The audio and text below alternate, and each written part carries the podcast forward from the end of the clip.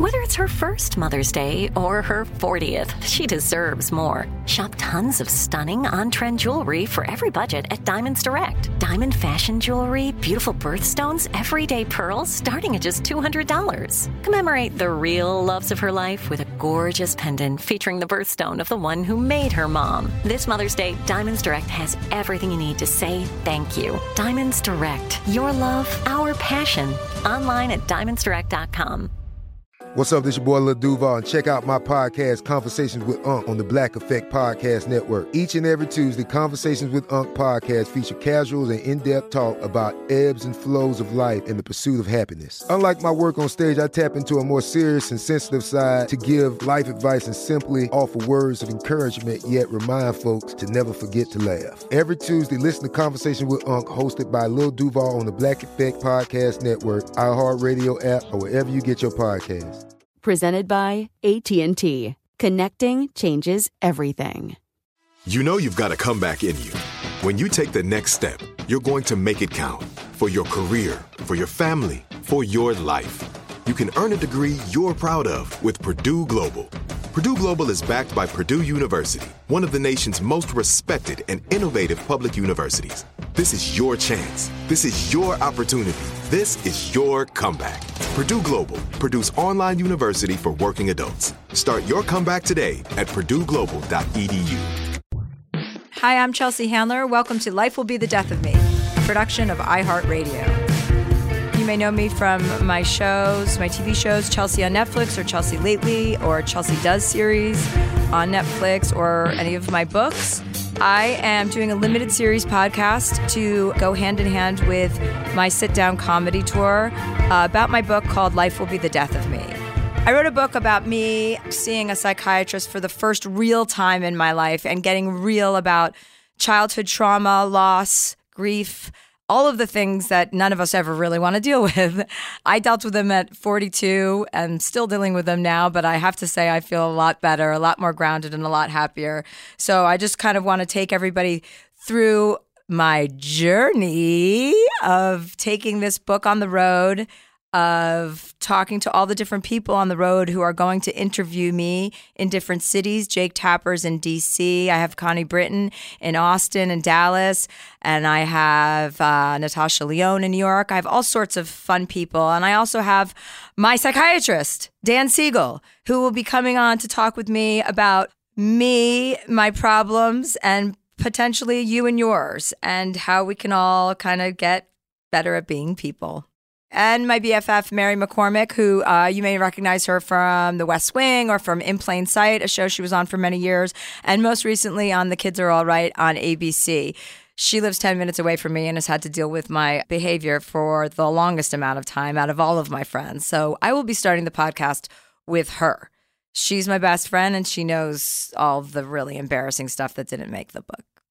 Thank you for um, joining us today. It sounds so, I feel like a little bit. Um, Oprah crossed with something else Crossed that's with Gail. with Gail, and then here we are. Yep. And we're sitting here with Brandon, who is my Brandon. How would you describe your position in- with me? Is a woman of the night. Uh, yeah, I tell people we're platonic life partners. So we're basically yes, you're my assistant and my decision maker. And I love that you've decided to do your first podcast with your assistant. Well, he knows the most about me. I love it.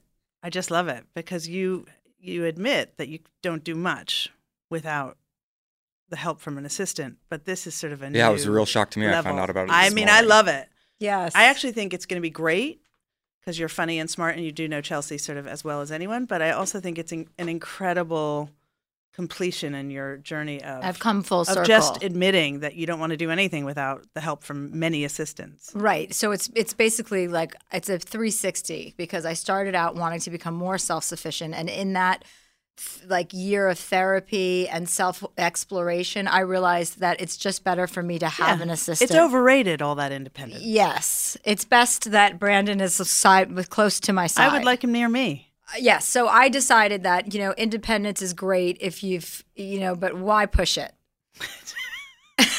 why push something when I'm not good at it? And I have so many other strengths that I want to focus on, right? I think that's really smart. So, Brandon, let me take you back because I know you have. How long have you been assisting me? About three years, almost three years. Okay, so that's not even that long. But before that, he worked on Chelsea Lately. Were you an intern Yeah, I on was an Chelsea intern on Lately? Chelsea I lately. like when you ask him, was he? Well, I mean, I'm just confirming the story that I've heard. so I don't know if you know how I met Mary originally. on the show, no?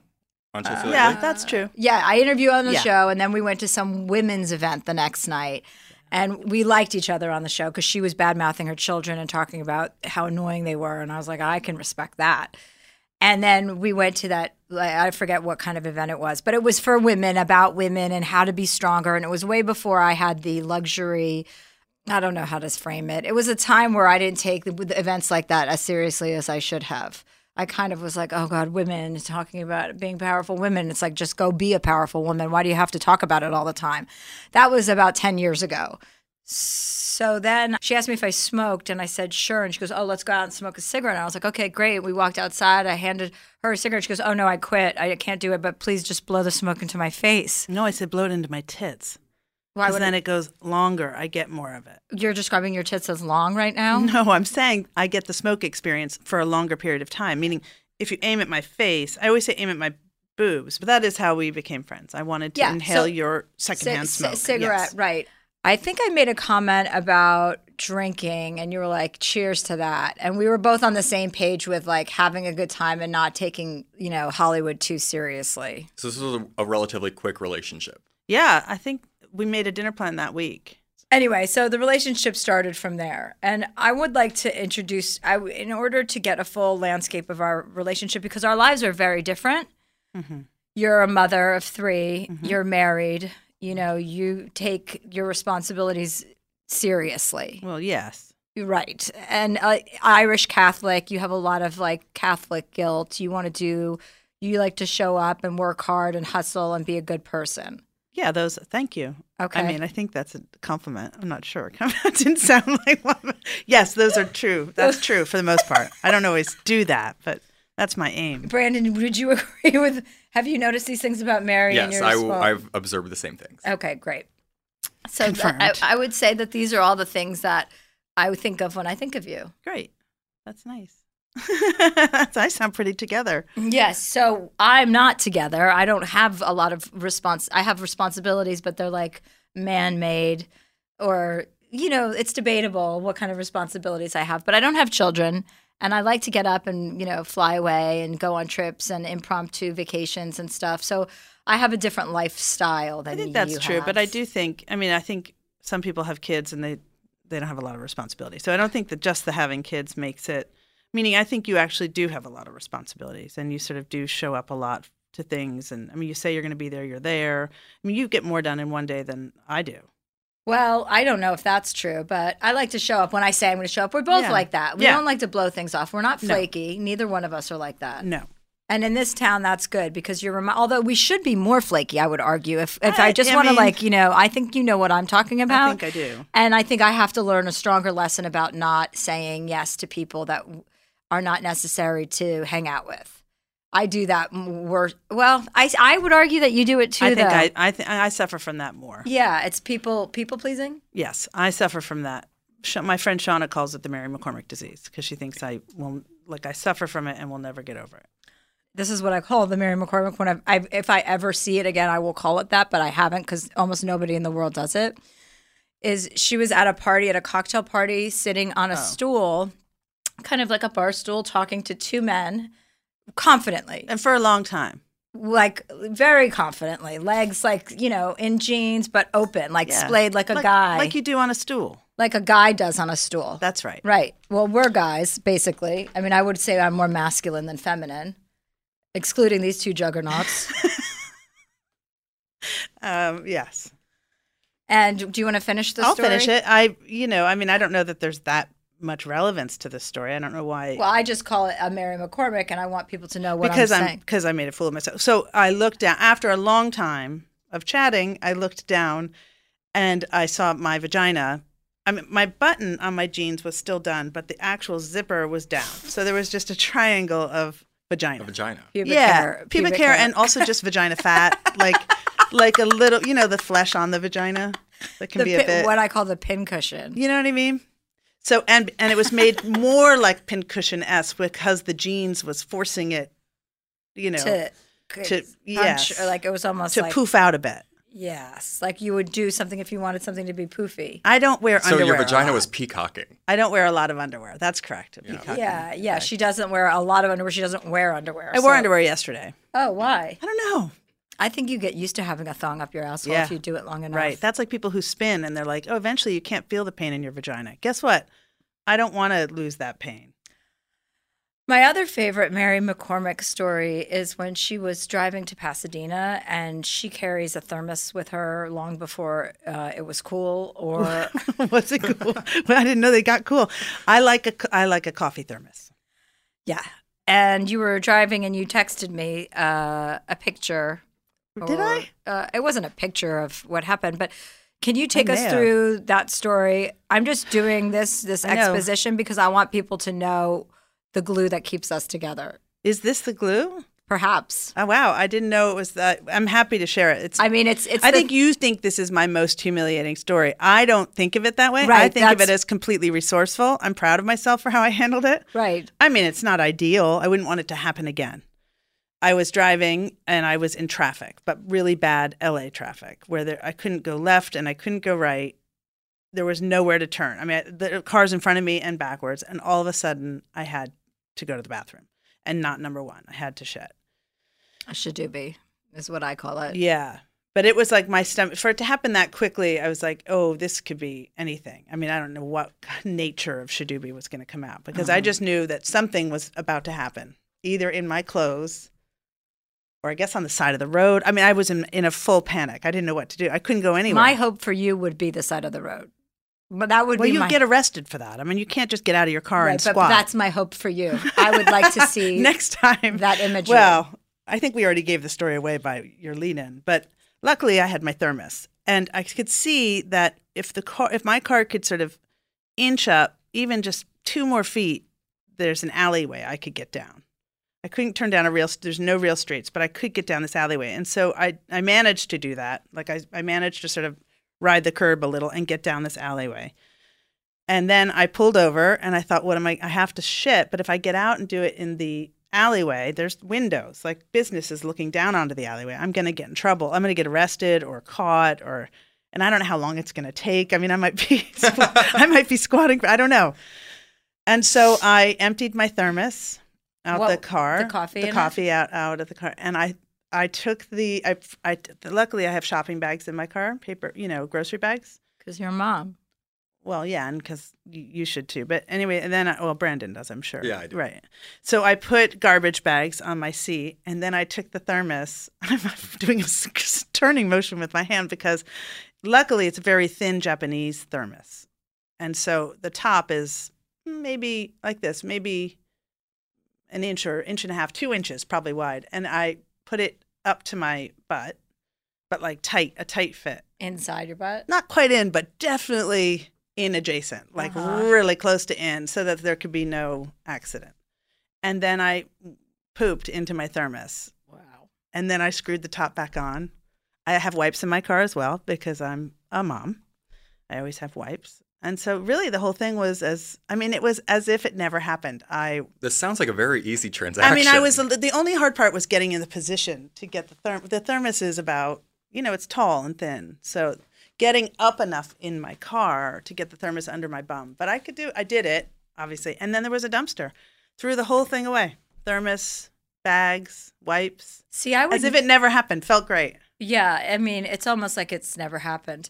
But I would feel like it would be hard to place that into the area. Like I wouldn't feel confident. Like this thermos Yeah. right here, the Yeti with a big opening, yeah. Mm-hmm. then I would have confidence. That I would think, oh, I'm going to aim in the wrong. I There was mean, no I aim. know I got one- it in. I got it was no aim. Oh, okay. I'm not aiming. I, Brandon. But that's tricky because you didn't know what sort of situation was going to come out of there. I had a sense that it was not a full, big, solid action, just based on my how fast Your this bodily event- reaction. Yes. Okay. I sensed that this might have a liquid quality to it. I feel proud of my resourcefulness and that my car has everything. I, my car has everything you need to survive. Yeah, it does. I That's a mom's car. Yeah, Brandon, you Yeah. should have that in your car for me. I know, in not just my bag. I need it in my vehicle. Yeah, I don't need snack bags. I need like you know things that can save my life. I think the question is, is what do you do with the thermos? You know We- what I mean? of course you throw it Well, away. I know, but I bet you there are some people that I do did love not. that thermos. It's a Japanese thermos. It's a great one, but I threw it away. I have more. It's a weird start to this. No, it's not. I mean, I just wonder why you find it. Have and then I think didn't I get a text from you this year saying you also pooped in your thermos? No, I didn't poop. I peed in my thermos. I was visiting my uncle and I pulled over on I had to pee so badly and I just I had to pull over on a very busy street actually and empty the thermos and then get into my car, put it but the vagina, you know, like that I know how to do. Also, was it this? Because you don't. That's not a real thermos. That's enormous. This is a Yeti. This is for yeah, this is not hard to do. It's either. almost like No. a toilet. I mean, that's not really a challenge. I don't know if I could get a smaller thing around my vagina either. I'm not sure no, peeing do would be harder because the peeing gets a little. but harder than the butthole? Well, this I, I aligned it quite. It was a snug alignment. Yeah, we got that loud and clear th- all three times. She's taking a sip out of it now. Anyway, uh, Mary and my friendship has lasted a. How long have we been friends? Since Rosie was a little girl. Yeah. Like probably six months after Rosie was born. Yeah, Which is probably one of my longest lasting relationships. actually longer. So yeah, she's eleven. So almost so 12. and Brandon, um, you haven't been here the whole relationship time, but Mary has, and so you've seen me go through a lot of different phases, as I've seen you go through. Well, less probably. I haven't seen you go through many phases. I would say different work experiences, but I mean like um, you know emotional or therapy phases. you, You, have know. though. I started going to therapy. Well, yeah. I mean, yeah. You went. Yeah, absolutely. and I started saw that. meditating and Right. you know Yeah, you were the one who you started doing TM, and then you re- said it really helped you. I love it. and I, yeah, and I. Do you still do it every I day? do. I do. Yeah. Although my sometimes my second meditation is like right before bed. Um, and when you did that, like I remember we would be in the Bahamas, and you guys were meditating. You'd go over on a hammock and come back and say, "Oh my gosh, I fell asleep meditating." And I'm like, "What the fuck is that? Like, how could you get so relaxed in the middle of the day?" I had no understanding of it. I knew that people liked it. Brandon, do you meditate? No, I try. I can't get into it. I can't stay relaxed long enough. Right. Have you tried smoking pot and meditating? Kind of defeats the purpose, but it's a good Yeah, gateway but- drug to get you there. Yeah, and I did it for about 10 minutes that time and I forgot what I was doing. So I don't know if it I really think that's worked helpful. out. Too. I think forgetting what you're doing is great, but I don't know. That's I was just, suddenly me. on the floor and I'm like, what am I doing down here? I couldn't remember Yeah. why why I had But- braced myself. So when I decided that, oh, I didn't think I didn't take your meditation like I didn't want to meditate myself. Like I never had that desire. No, you had a little disdain. Yeah. Well, yeah. Little, yeah. A little disdain, sure. Definitely like I mean, you were happy. like- I, I was happy, but I don't think you really. Like I didn't, yeah, I, it. I didn't think I could. I thought it was good for a lot of people, but I wouldn't get anything out of it. But it's also you get this very judgmental um, feeling, at least for me, about people who went to therapy because I in this town, it's a Yeah. lot of. I coupled that with colonics and cleanses and kale and Right. you know Me too. What I realized is you can go to therapy and still take a run, right, right? Like it was no shame in just saying I need some help. yeah. So now I'm meditating every morning. You're meditating, and Brandon, you're just masturbating before you go to No, bed. No, he's every getting high and finding himself on the floor. Right. Apparently, But tonight I'm going to go home and going to try meditating. Well, yeah, you know, I mean, don't feel peer pressure. I mean, this is one of the, uh, this is a conversation, A, that I never thought I would be sitting around having. I copy that. yeah, right? I mean, talking about meditating and No, talking we, about we've come a long way. We have. I mean, we are almost in our 50s. You already are 50. Oh, I'm, don't need to. I'm 44, just for the record. I just want everyone to know what's what the deal is here because sometimes Mary gets confused and groups us together. It's true, but then it's always comforting when people come up and say she looks older. Yeah, I mean, people will always say that about me, and I think it's because I'm so mature. Getting back into the friendship, kind of where it started, did you know right away that it wasn't going to be just a Hollywood friendship that was going to last, you know, a few like dinner dates and then taper off? I, no, because you don't know that, you know.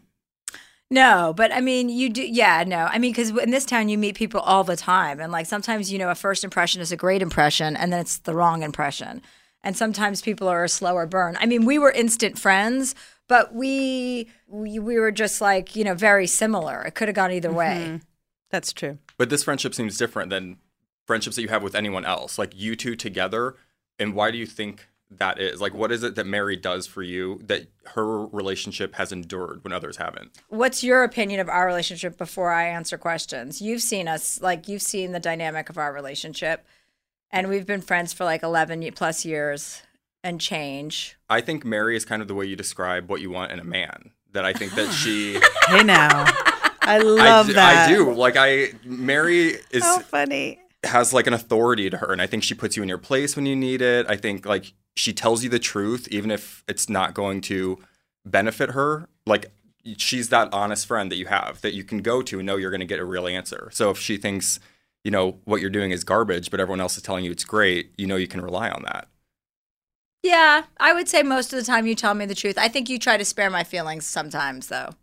Like, I probably wouldn't know the get- best way to go about getting the truth, asking in a way that I think that would indicate that I don't care about the answer, maybe. I is think it depends on the issue. I mean, I think there have been times where big things have happened where I say that was unacceptable. Unacceptable. Like when I made our friend cry at dinner one night, we were at um, a restaurant in LA and we went out to dinner. There was four of us there. Yeah, it was just. I mean, it was just completely unnecessary. Yeah.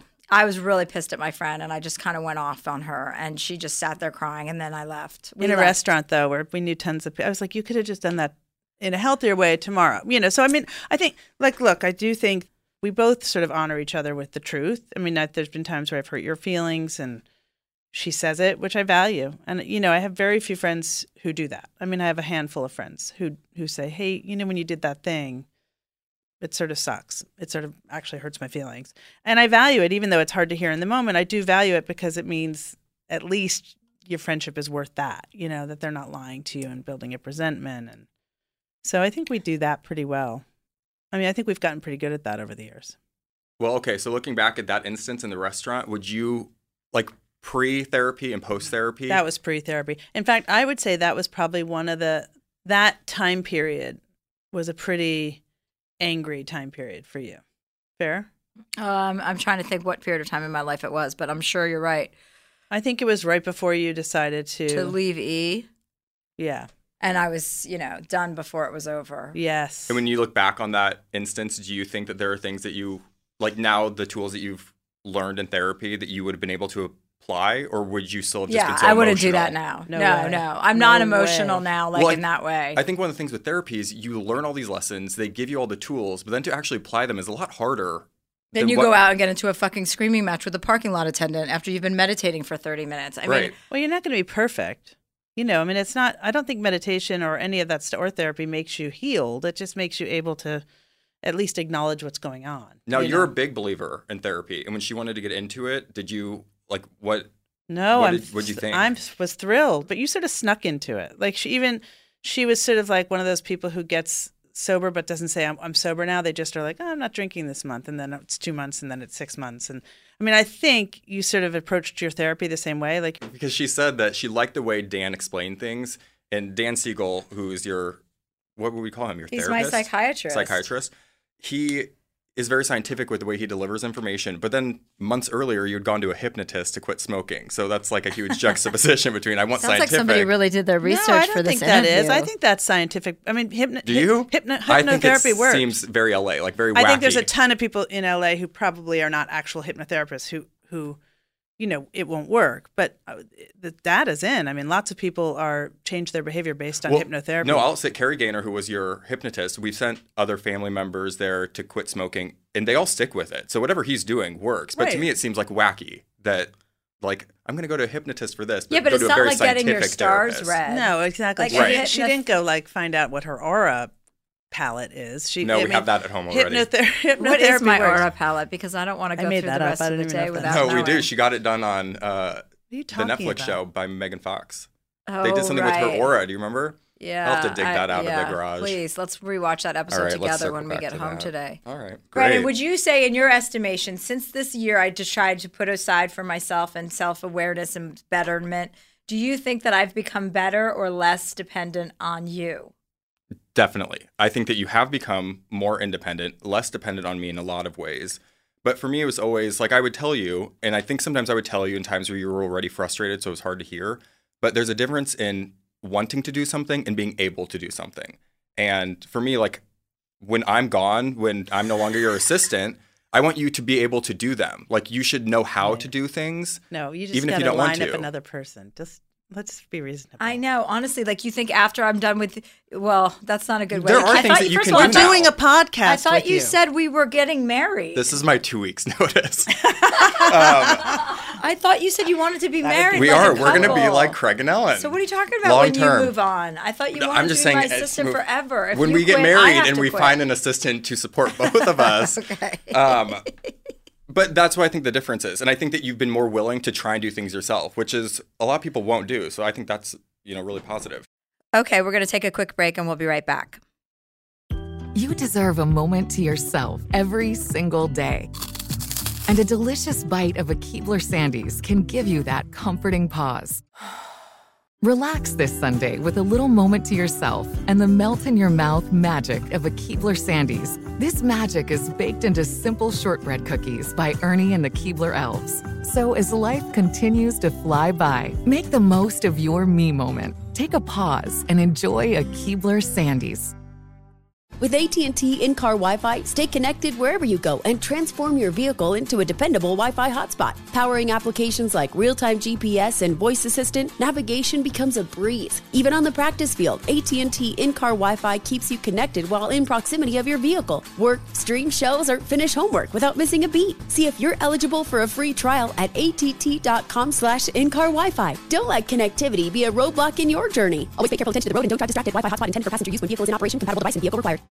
Are you still searching for your perfect place to call home? Well, now is the time to buy at Fisher Homes. If you're looking to move in before the end of 2024, May could be your last opportunity to start building your dream home and close before the year's end. If you're hoping to move in even sooner, Fisher Homes also has homes that are move in ready and waiting for you, where you can start enjoying the benefits of homeownership even faster. Schedule your personal tour with a new home advisor today at FisherHomes.com and make this spring the season you find your perfect home sweet home.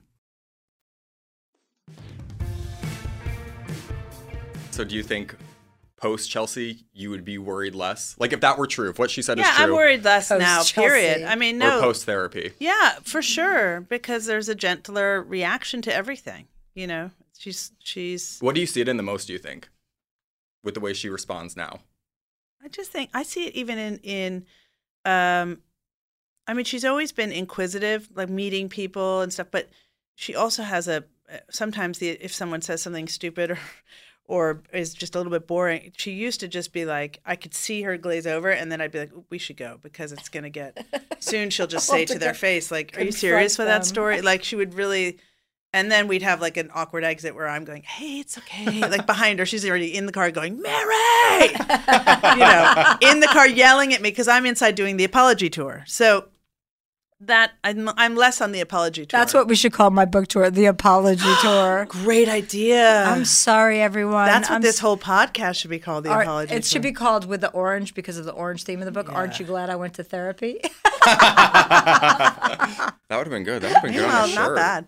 But I am really glad she went to therapy because I did do a lot of, um, you know, I, in fairness to her, she didn't ask me to do it, and maybe that's my own codependent craziness wanting to be like disease. I don't know, but I did often do like a cleanup before I would then get in the car.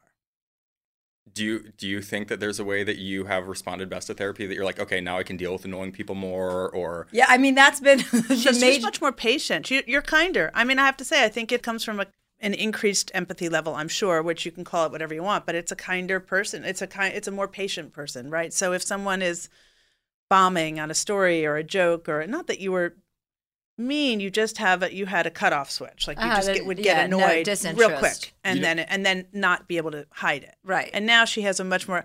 You laugh at jokes that are like you're just. It's a sweeter. well, I am stoned a lot. Yes, and that helps. Yeah. I mean, I actually think that whatever that chemistry is, probably should be working for a ton of people. You know, and, without and you don't use cannabis, right? Mary? no, because I don't. I lose my mind. Mhm. Like it's not fun for me. It's just scary.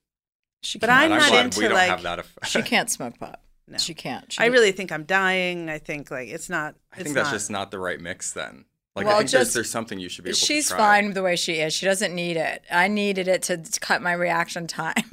you know what I mean? slow you down. Or add reaction time. I do think it adds. I mean, I do think it's a love drug. It's a nice. It's you know, people on pot aren't beating each other up. They're Right. they're kinder to each other. So I think, uh, in that respect, I'm all for it.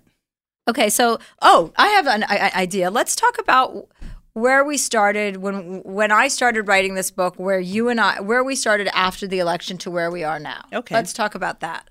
And Brandon, feel free to chime in. Do you want to start? Well, I mean, we could start by just saying that we had different expectations of the election. Yeah. Okay. I was sure Trump was going to win. And I was sure that he was not. Right. And you watched at my house Yes. with all my girls, and we had champagne on because I was hoping I was wrong. champagne and tears. We had well, well before the tears. We were all. It was a long night, and we had a lot of women. Or not my. I think my sister had flown in. Yeah, Bridget was there. and there. maybe my mom. No, not my mom. But anyway, there was a bunch of women and three little girls who had campaigned for her and stuff. So it was a pretty painful night. I mean, for everybody, but for, in our house, particularly painful because then I had to try to explain to them that we just elected a known sexual assaulter and how to make sense of that. And you know, it was awful that night, wasn't it? Yeah, it was really bleak. It was and dark. then for days after, I think there was a real shock and a lot of crying and and then I think something happened with you, which was really great.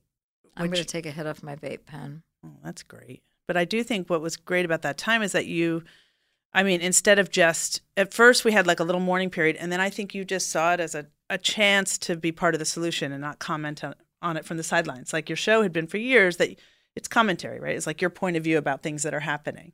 And for the first time, I thought, I think you sort of were like, oh, maybe I can be part of the thing that's actually happening, the solution. And when you started going to colleges, I think, and talking to young people and Yeah, that was, I think that was really meaningful for you. Well, that college. it was time. meaningful for me i think also because i had to figure out a way to talk to conservatives without screaming which was my only way to, to communicate for so long so i had to figure out how to have discourse that was effective instead of just being at a 10 and outraged because i realized you're not getting anybody to listen to you in that way Mm-hmm. that's why i think it linked nicely with the therapy Mm-hmm. you know the timing was appropriate Yes. because that was my initial thing to go into therapy was how do I learn to not be so, you know, not to be so loud about my anger and my I outrage. Yeah, and I and I think that part of that was Trump, and also at the time, I remember before therapy, you had expressed to me like, "Am I just hated? Am I, you know, like you had had arguments with more than one, a few people, right? And you had had sort of like, or not arguments, but you were just like, oh, I felt that person do this, or Uh, yeah. you were really concerned about my image. Yeah. I remember we had that one conversation in my driveway sitting in a car, and I had said, There is something about the fact that none of the people I knew who you were your friends when we met, that you don't speak to any of them. Mm-hmm. And that's something to look at. Yeah. You know, I mean, I was still there and, and others as well, but there was a bunch of people who had, Right. who were just gone. Okay. Um, how do you think I'll die, Mary? I don't think you'll ever die. Okay. You want to be kept alive. You want to be frozen. I don't want to, yeah. So I'm one of those people that, So, Brandon, write this down for both of us because this is important information for you to know. She wants to Yeah. be kept alive no matter what. yeah. wanna be no cryogenic- matter. Oh, wait, are you when saying- ta- when they tell you I'm brain dead, I don't want you to unplug. Okay. s- She wouldn't want to live like this? Yes, she would. Okay. you know when then, people say that? I want to live like that. so let's say after the fact, say that the plug has been pulled. We do better you not want, get Do you want your brain kept? Yeah, Everything. yes, I You- want okay. everything kept. But don't even pull the plug. She'd rather be a vegetable for I'd what rather she have Right. bed sores for the rest of my life. like flip me, sponge me down. I don't care. And for what reason? Are you just because like, I, if the chance 'cause ever science, is? Yeah, science is moving so fast. Don't unplug me. Never unplug me. Michael can get remarried. You all can get a, you can get a new best friend. You can forget about me. Don't visit. I don't care. But don't unplug me. Okay. And then she's hoping that stem cell research or whatever will come around It in time to resurrect her body. And when what that happens, doing. she's ready to rumble. And you're the exact opposite. I Like, want to be ready put down go. if I get diagnosed You'd with like to any be put down now. Yeah, I'm tired, and I'm I would be totally fine if I died tomorrow. So it would be a joyous, wonderful experience. I would be excited to get on to the I am next excited phase. about the sleep Yeah. in death. That seems. What would you like us to do with your body, Brandon? And do you have any specific instructions? Uh, stuff me and just put me in a chair at your house. Oh, you just want to Yeah, I just want to be with you indefinitely. Uh huh. That sounds very, very gay. Mary, what's the worst thing that you've seen me do? Hmm. Trying to think of the worst thing I've seen you do. I'm thinking that thermos shitting story is pretty much the worst, but I think I'm so I- proud you think of of that that as a liberation. I, no, I think of it as as resourcefulness. resourcefulness. Yeah, as like, God damn it, like I can get out of any. Yeah, scrape. maybe I'm associating too much shame with taking a shit in your car, and I think I'm not proud of that part, but I mean, I would rather that not happen. It was uncomfortable, but it was Like, you yeah, could've I shit your nailed it. pants. I nailed it. Right. I mean, I could have gone to a meeting afterwards. I was so it, it went so well. So I don't find that. I don't know the worst thing you've ever done. I would say my most humiliating experience. I have an, a humiliating experience that Okay, she so was that's at. different than worse. But I talk was- to me about that. Uh, we were at that Kevin Huvane's That was a bad CAA party, and I was in a blackout. But it was because you were on a crazy diet. Well, I've right? been in a plenty of blackouts that I don't have a diet to blame, but, But yes, this one was, I was on that because I haven't seen you drunk like that. Like I've never. You always walk out of parties. Like even if you even if you yell at people on the way out, Right. And I'm behind you apologizing. You do walk out. This was like I've never seen anything like it, and it was because you were on that HCG diet. Yeah. So just on a really really low calories, almost no eating, plus a shot. Yeah, I was doing that shot into my thigh like a pregnancy HCG hormone, whatever. Anyway, hormone. that combined with it was only the we were first only there like an hour, Oh, and oh, you were so you couldn't see straight. You didn't know where you were. You were. Uh, we carried you out. Well, no, I think Jeremy Renner and No. Chris Evans and Sandy Bullock and I carried you out. came and got you guys, and they're like, Chelsea's outside. I guess I was leaning against it. It was really bad. I don't remember. I remember waking up at five o'clock in the morning in my bunk beds and calling. I was like, not even in my big girl room. And I called Mary. I'm like, what the fuck? And you're like, girl. oh, sweetie, that was bad. It was You're like, do you remember and anything? public, so public, like bright lights. And Yeah. just every agent, every person in the industry is the CAA Oscar party. I think. Yeah, Oh, but you know what? wreck. There is a feeling about like that having it happen there versus like a family affair. Would I prefer because everyone in Hollywood, like not everybody, but there's enough people that make asses out of themselves that there's a new story every week. Like I would be more humiliated if that happened at like you know my dad's funeral because then that would mean I'm like off the rails or something. Like for some reason the context of it, it it's not good. So anyway, let's. How press long on. ago was that? It's Tuesday. no, I would say three. Was it about three years, four years ago? It was longer than that. Really? Yeah, that was like five years ago, probably. Huh. She once caught me stealing candy at one of her daughter's swim meets, but that Oh, but wasn't you were bad. stealing it that for was for them. them. Yeah, I that was- was sweet. That's not bad. No, uh, I don't know. I'm trying to think of like an actual event. Well, I we don't have to. Do you have focus- do you do you have a memory that comes to mind when you're asking her? Like, do you Yeah, do good you have call. something where you're like, oh, this is the worst thing I've done or I done did- to that somebody? party or- was what I just thought of. I mean, in terms of character, like doing something bad, I don't know. Like my bad is impulse. Like when I think about something, I wouldn't. You know what I mean? So like anything I've done has always been like, like eh, I don't know. When and when you think of yourself doing something bad, do you think of it in terms of like to yourself or like something that you've done that didn't affect That's anyone? bad to someone else. That's like bad, bad behavior, not like mean spirited behavior. Would you have known that before? Are you? Where are your hands, Brandon? Keep them where Do I can you- see them, please. Would you have been able to recall that before therapy, or only now that you're trying to work on the empathy part? Not just like, oh, I feel bad for this person, but like really how that person must have felt. Yeah, remember how you said that thing to that girl at that party? She had on a pink dress, No. and you said something like, "Oh, that's like um." I like your dress, and I was like, oh, right away I get nervous because I knew you don't like it. So right away my blood runs cold. Like I know the rest is coming. And she was like, "Oh, thanks." And she knew you. She knew each other when you were young or whatever. And then she, you said something like, "Yeah, it's like summer horror or something," and then just walked away. And I know her, so I was left like, and she went, "God, that's so mean, huh?" And I was like, "She's just trying to be funny. It's just her being funny. You know, she just likes to make a joke and walk away." And she just was like, mm. Oh, that's so mean. That's mean. "You don't do that Is now." it though? I, I mean, I Yes. I mean, No, like, it I- I- You know, what- you know what's No, sad though, because I, I know it is, but like I laugh at it. People listening to this are going to laugh at that because I will. know. it's like it's like we know that brand of humor associated with her. Whereas like when we really think about it and know what type of person she is, like that's not nice. Well, to the person, it's not Right. nice. Meaning, if she says it to me, this listen, I'm not. I mean, I love all that about her too. It's like that's the fun stuff, Right. Right. I mean, her point of view, her angry point of view. That's why we sign up for her. Every day I come But I into think work just you rarely do it too. There's been some. You wouldn't do that now. ever. No, I would not only to the do- person's face. Not, and if I did it, it would be somebody who knew me that I was friends with. I wouldn't do it like I. I don't lo- any longer expect people to understand my personality. Well, you're- you're both or very- that everything's a joke. Like I, that's not their problem. That's my problem. Well, okay, so, but you're both very funny, and you kind of have the same sense of humor. Yeah, we have a mean sense of humor. I tr- we try not to be. Do you try to keep each other like checked in that though? Because Mary, you're you are kind of vocal, or like you have looks for each other that you're like, no, like Yeah, but I mean, that, I I. I I think I have a mean sense of humor, but I'm not mean to people. right. Do you know what I mean? Yeah, because there no. is a line I think that Now I just keep, you know, I try and keep more thoughts to myself.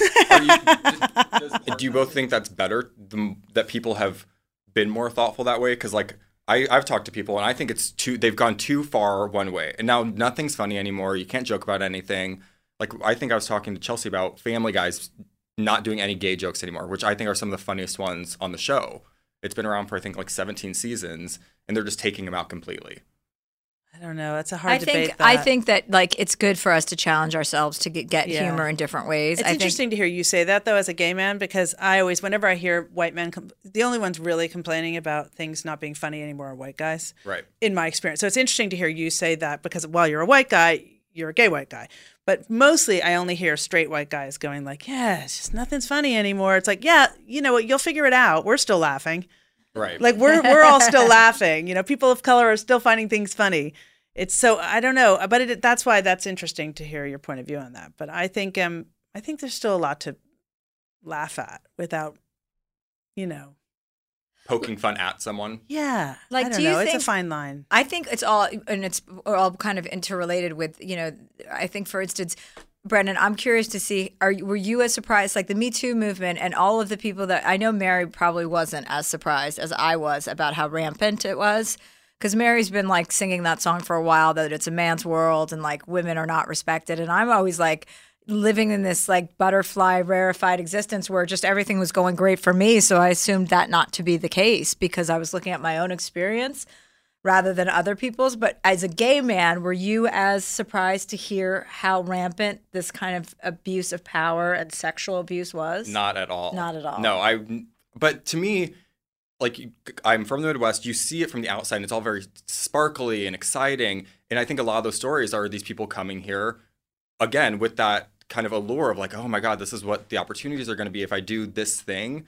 But I still think that there's a sense for anyone, and I'm sure people will not like this, but it's like if you're going to a hotel room for a meeting, like, but we're thoughtful about this with you. Like, you don't take meetings in your hotel room. Whereas I always thought like you would know right or wrong. Like you would know like don't take this meeting in the hotel room. Right, But right. some people really I think just come into it thinking like this person is looking out for me. They have my best interest at heart. Like why should this be weird? I'm not going to make it weird. And now you have all these women. So I think that's what was more surprising was that the context that we're finding out these things happened or that like I really did not expect this and I think other people have said like you kind of know what you're going to get if you do those things, but I think I knew that there were things going on, but maybe not in the way they were happening. Did you ever get sexually assaulted by somebody at work, Mary? Um, Or did you feel sexually yes. uncomfortable? Yes. oh yeah, and I've also yes, I've been me too'd. Really? Yeah, for sure. I had a guy. Yes, yeah, And you would also argue that I have too and just don't recall it, right? yeah, or laughed it off, or you know, Yeah, been whatever. drunk but and I, not but I, understood I haven't was this happening. interesting relationship to this too because on the one hand, I feel like most women my age spent decades, you know, trying to keep their job and not fuck the guy, right? Like that's how we or laugh at enough jokes that he feels flattered, but not just that one that you don't want to laugh at too many because then he's going to want to see you naked, right? So it's that fine line. We, I mean, women my age spent and I think young women are not suffering from that now, which is fantastic. I have three daughters, so I want all this change. I do have a little bit of like an irrational part of my brain sometimes that goes like, God, complaining about that, like, which is so messed up because I want all the complaining is good and all this change is, oh my God, long overdue and for the best. But I do have this weird. It's like, it's like people who've been through it. Women my age must be like, oh fuck, we were all we did that. Like we managed. I found a way out of that room or that situation or that. But I shouldn't have to find a way out of that hotel room. I shouldn't have to find a way to try to keep my job and not fuck that guy. Or you know, I shouldn't have to not get the job because I didn't fuck that guy. Right. So, and mm-hmm. I hope from, and I think through all of this, and even though there's painful moments, and sometimes we're going to overcorrect and go too far, and you know, it feels like we're losing the ability to make jokes or whatever. I think through all of this, I'll have three daughters who don't, who can actually have a meeting in a hotel room. Right. They should be able to have a meeting in a hotel room. I would argue, And not worry. that and not fucking worry. right. Men should fucking be able to have a hotel hotel room meeting as well, and not assault, and not just take everything all the time. Yeah, it sounds like there's going to be a whole new generation of men who really are fucking walking on eggshells. Yeah, well, for right now, And they're they really pissed be. off. I mean, I think men To are really confused. I hear it all the time. White men are going, "Oh God, you can't say anything anymore." Yes, you can. There's a lot you can say. You just can't. It's it feels like the end of a party for them because it is the end of a party for them. That's why it feels sad. They're sad. They're going to mourn this this this world they lived in because it was a world where they got to eat whatever they want, take whatever they want, fuck whatever they want. They wear sandals. Right. I mean, they show their feet and they sit on subway cars with their legs spread open. Take up three seats, you fat fuck. That party's done. Women have had it. It's over. And so, yeah, I understand why they're pissed. Well, they, it's like you say in your book. You can either get on board or you're going to miss the train. Like, right. if and so they're going to be angry, it- and it doesn't matter. Young women don't care. I did this movie recently with a bunch of young women, and I was the only woman my age. And we were driving in a van from base camp to set. And the transpo guy, the guy driving the van, we were in sort of stop and go traffic, but the transpo driver, and I've never seen this, they're usually really, really professional, but he was showing pictures on his phone to the guy in the passenger seat. And I was in the back row of the van, like looking at it, like, oh God, oh my God, what the fuck? Why is he doing that? And this young actress in front of me just like was in the middle of a conversation with another young actress, and she literally just went like this, "Hey pal, get off your phone. What are you doing?"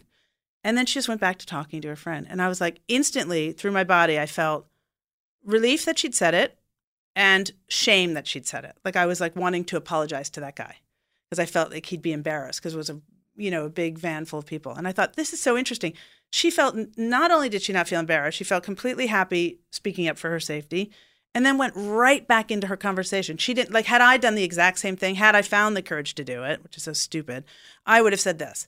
Hey, I'm so sorry. I was in an accident a few years ago, and so I'm a little bit crazy about like uh, traffic and safety. And See, If it's not too much trouble, do you mind putting away your phone? I'm so sorry. Yeah, but isn't that that's how I would have done that? Isn't that what we're trying to get away from? Like a woman feeling they need to right apologize. that's what i'm saying Yeah. Uh, no that's exactly my point my point is hats off to that girl in front of me that's that's generational and so i hope my daughter never uh, i hope my daughters never feel that way about speaking up for their own safety or and i hope they live in a world where they don't have to laugh at bad jokes just to make some guy feel you know Validated. yeah like you want to fuck him. If only you didn't have a boyfriend. You know how many times i've said that that party's over. It is amazing what men think that they can do and get away with with no because they have because they have gotten Because away. they because we have a guy in the White House who, who brags about sexual assault and know is what- the leader of the free You know world. so been why shouldn't they think that? I think like as a man is the type of men who come out in support of women and like or or take responsibility for like oh yeah I've definitely done like gross dude things. Like it, I think maybe Ben Affleck was one when he slapped that woman's ass at a party and came out and was like I'm so sorry for like the way I behaved but like I'm I'm growing. Like I'm working on it as a person and I think we're we criticize them still because it's like you should know better but these men who have really come out in Yeah, I don't mind someone women in and process. for I like women that. and that they're like you know what I made mistakes like Yeah. I'm really not proud yeah, we, of that we can't change overnight. I, I think that's great. I mean, I have a friend who mansplained me so hardcore recently. Like I said something about I don't know, one of the a politician or something, and then he literally said it back to me. Didn't even really. Sometimes mansplainers will change a word or two to make it sound like it's their idea, but he obviously just liked the idea and then repeated it back word for word. And I was like, I just I have to say something. I was like, I can't. You can't just repeat back the thing I just said to you without even dressing it up as like your idea. Like you just completely mansplained me in the most aggressive way. I can't, and I have to tell you as a friend that that's what you did. And his and he went, I don't mansplain. Like, and I went, mm. and then he went, I didn't mean to. And I thought, all right, I, that we can work with. I mean, listen, I didn't even know that term before. I just knew I lived in a world where men always taught me things I already knew.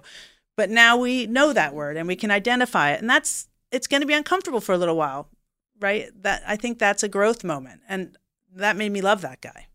Well, I think that there's a lot of you have that, especially in entertainment, from what I've seen, is that people don't know what they're doing can seem condescending or rude because I think some people are just trying to be friendly or give you the information. What this guy was doing was obvious. or it's a habit that that's been created Yeah. over Right. time and over time, and they don't know the difference because it's like a fish in water. They don't know that they're doing it. but like this guy taking the couple of seconds to reflect on Yeah. what he had done, and being like, "Oh, Yeah, I, didn't did mean actually to do that." I didn't mean to. Yeah, it's a nice. It's like It's those little, you know, yeah. growth. I mean, It's I like knew him well, so I felt comfortable saying it, but you know. But you don't have to worry. Yeah, about but I think it's so comfortable, good can that you say said it. you yeah, know? it's big for me because I, I'll tell you that van story. When I got off the van, that young woman just went into set and did her lines and was thinking about her work. And I got off the van and did 10 minutes with the driver, like, hey, not a big deal. I think, you know, some people. Anyway, you, I mean, literally undermined everything she did. I hated myself for. it. I'm telling that may be my most embarrassing. Would- I'm would proud you- of the therm pooping in the thermos. This I'm not proud of. Would you do that if it were a woman driver? Oh yeah, yeah, yeah. So maybe it's not as sex related. as No. You're just worried about people's feelings. Yes, but it's gender. It's it's That's true. generational. The the issue is not about him. Although maybe I was more sensitive because he was a man. I, I think I was. Meaning, Yeah, I would say I watched a man be dressed down by a young woman, and for Mhm. me, it- it- as a fifty year old woman, and I, how I was raised in the world I was raised in, I was like, "Ooh, ooh, God, he's going to feel super emasculated. That's not safe. I don't like when men feel emasculated. Let me make this better." hmm Instead of just, how about he doesn't fucking get on his phone? Yeah, when he's driving a group of people. Right, right. I know that to be true in my No, I know. head. It's interesting have that you all were able to pick up that you did stuff. that, like, and reflect on it so quickly after the the. I think about that van ride a lot Well, yeah, I guess because I also have three daughters, so I think like I want them to live in a world. I bump into furniture and apologize. I mean, women have a lot of. We have a hard time uh, taking up space and and and and and demanding what's ours. But I That's ho- just I so see younger women not having as much trouble with that, and it's a real positive change. Okay, well, this sounds like a good time to take a, a break. You deserve a moment to yourself every single day. And a delicious bite of a Keebler Sandies can give you that comforting pause. Relax this Sunday with a little moment to yourself and the melt in your mouth magic of a Keebler Sandies. This magic is baked into simple shortbread cookies by Ernie and the Keebler Elves. So as life continues to fly by, make the most of your me moment. Take a pause and enjoy a Keebler Sandies.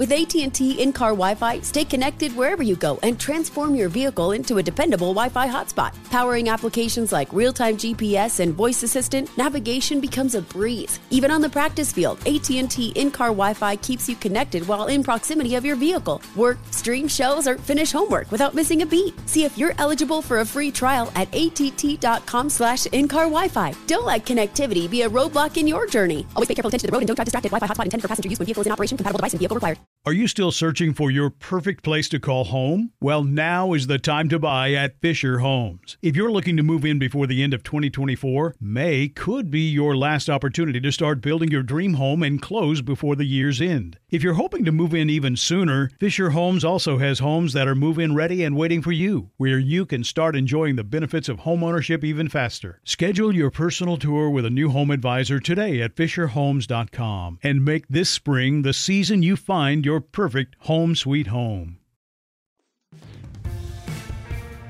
Okay, Brandon, I see you whipped up some questions here, so we'll try and just entertain you with them. Oh, you wrote these? No, I don't know where these came from, but I'm Probably excited to my find the cleaning lady, for all we fucking know. um, what do you think my cause of death will be? This is for both of you. Old age. Yeah, agreed.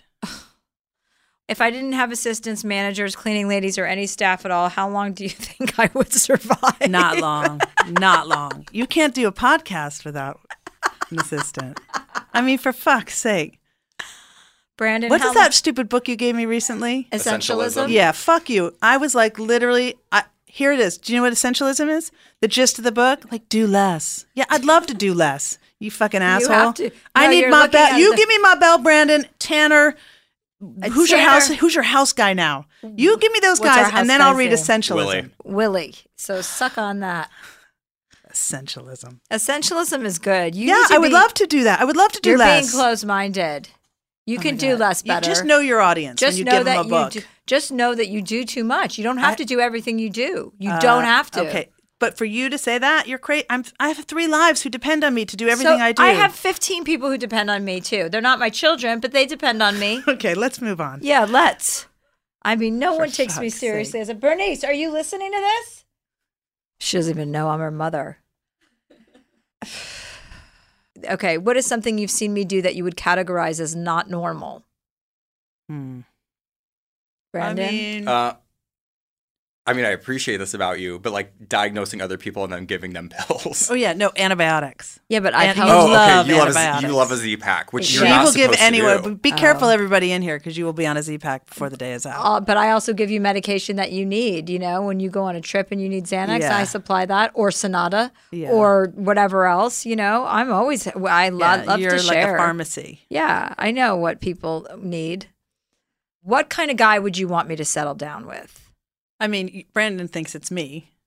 Basically, So a male I version think of Mary. someone who reads a lot, someone who skis really well, someone who I think most of all has to be really inquisitive. Like I think your ideal partner would be some don't say partner, but your ideal person would be someone that you could like travel all over the world and just get into trouble, like go on adventures with. Someone really inquisitive. I think that's right, Brandon. Wouldn't you second that emotion? yeah, non-industry. They have like a job Yeah. separate of entertainment. Yeah, skier. Pro- pro- skier. Yeah, skier. Probably did, does not live in the same city as you. yeah, I don't that's know. a I that. hope not. I, hope that's not. well, he can game. visit LA. He just no, I doesn't- think ultimately you're going to be right. Okay, with sure. someone. That's that makes sense. It would be hopefully someone who gets like who really just loves you for you, you know, right. that you don't have to change for. I think no, that's the key. No, I don't think so. I don't think I can change. I just already changed so much. Where Yeah, would I? it's I'd have to go back to the other person. Right. How many more versions of me there can there be? No, this is it. I want to settle into this one because she's nicer and I do less apologizing. so the reason why I wanted to do this, Mary, thank you for accommodating my wishes. Happy to be here. This book is as funny as all your other books and then has all this other it breaks your heart as well. I mean, it's really I mean, I've talked to so many people who are like in tears reading it and then feel sort of healed after, you know? I know it's amazing that people would have I that think, reaction because I, just- think a lot of people have similar experiences. You know, we sort of think we bury something really sad, or we bury our weakness and our sadness and our vulnerability, and we turn it into anger, right? And Uh-huh. that's and I think everyone can relate to that. So there's something really cathartic for people when they read it, but it is also really really funny. So I think it's that you're calling it a sit down tour is one of my favorite things. And also, luckily, I read that book that um, you so aptly described Essentialism, which explained to me to do less better, which is a book about saying no to more things and doing fewer things. And Yes. my lesson in this book and writing this book was that this is the one thing. I mean, I know I did a documentary. I was like campaigning, Brandon, whatever you were talking about. I'm sorry if you're we're boring you right now. I know. Um, he's on Tinder. I is that this is the first time I'm able to focus on a book tour, to go on a tour and to be present. That's my new thing is to be present with every engagement with every person all day long and not be distracted by bullshit or uh, you know and and so i'm going to do that tour in that vein and like really try and enjoy every moment instead of being angry at my success Mm-hmm. there you go anyway this has been an emotional morning you guys i want to thank you all for being here It was all fun. two of you Yeah, and now the world knows my secrets. and you're going to be interviewing me in Phoenix, Arizona. Yes. Yes, which is May 31st. Mary will be interviewing me in Phoenix, and you can get tickets to that at chelseahandler.com or livenation.com. That's going to happen. And then we'll continue. And then, Mary, you'll just have to pop in whenever we need to do a it. podcast. I'll just poop in some more thermoses so I have more to talk about. Yes, please bring your thermos next time. Thank you. Life Will Be the Death of Me is a production of iHeartRadio. For more podcasts from iHeartRadio, visit the iHeartRadio app, Apple Podcasts, or wherever you listen to your favorite shows.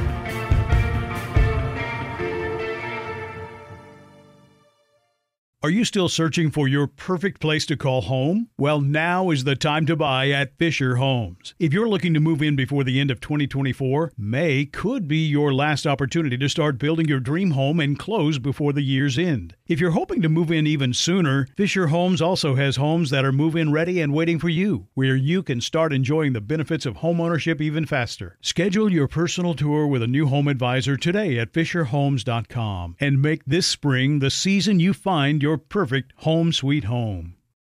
Right here, right now. Find your beautiful new floor at Right Rug Flooring. Choose from thousands of in stock styles, ready for next day installation, and all backed by the right price guarantee. Visit rightrug.com. That's R I T E R U G.com today to schedule a free in home estimate or to find a location near you. 24 month financing is available with approved credit. For 90 years, we've been right here, right now. Right Rug Flooring. Whether you're a savvy spender maximizing your savings with cashback rewards, a thrifty rate watcher seeking the lowest interest, or a travel enthusiast looking for extraordinary perks, Kemba Financial Credit Union has a visa to complement your lifestyle and unique needs. Apply today at Kemba.org to unlock a limited time 2% cash back on purchases and pay 0% interest on balance transfers for an entire year with a new visa from Kemba. You deserve a card that works for you. Restrictions apply. Offer June 30th, 2024.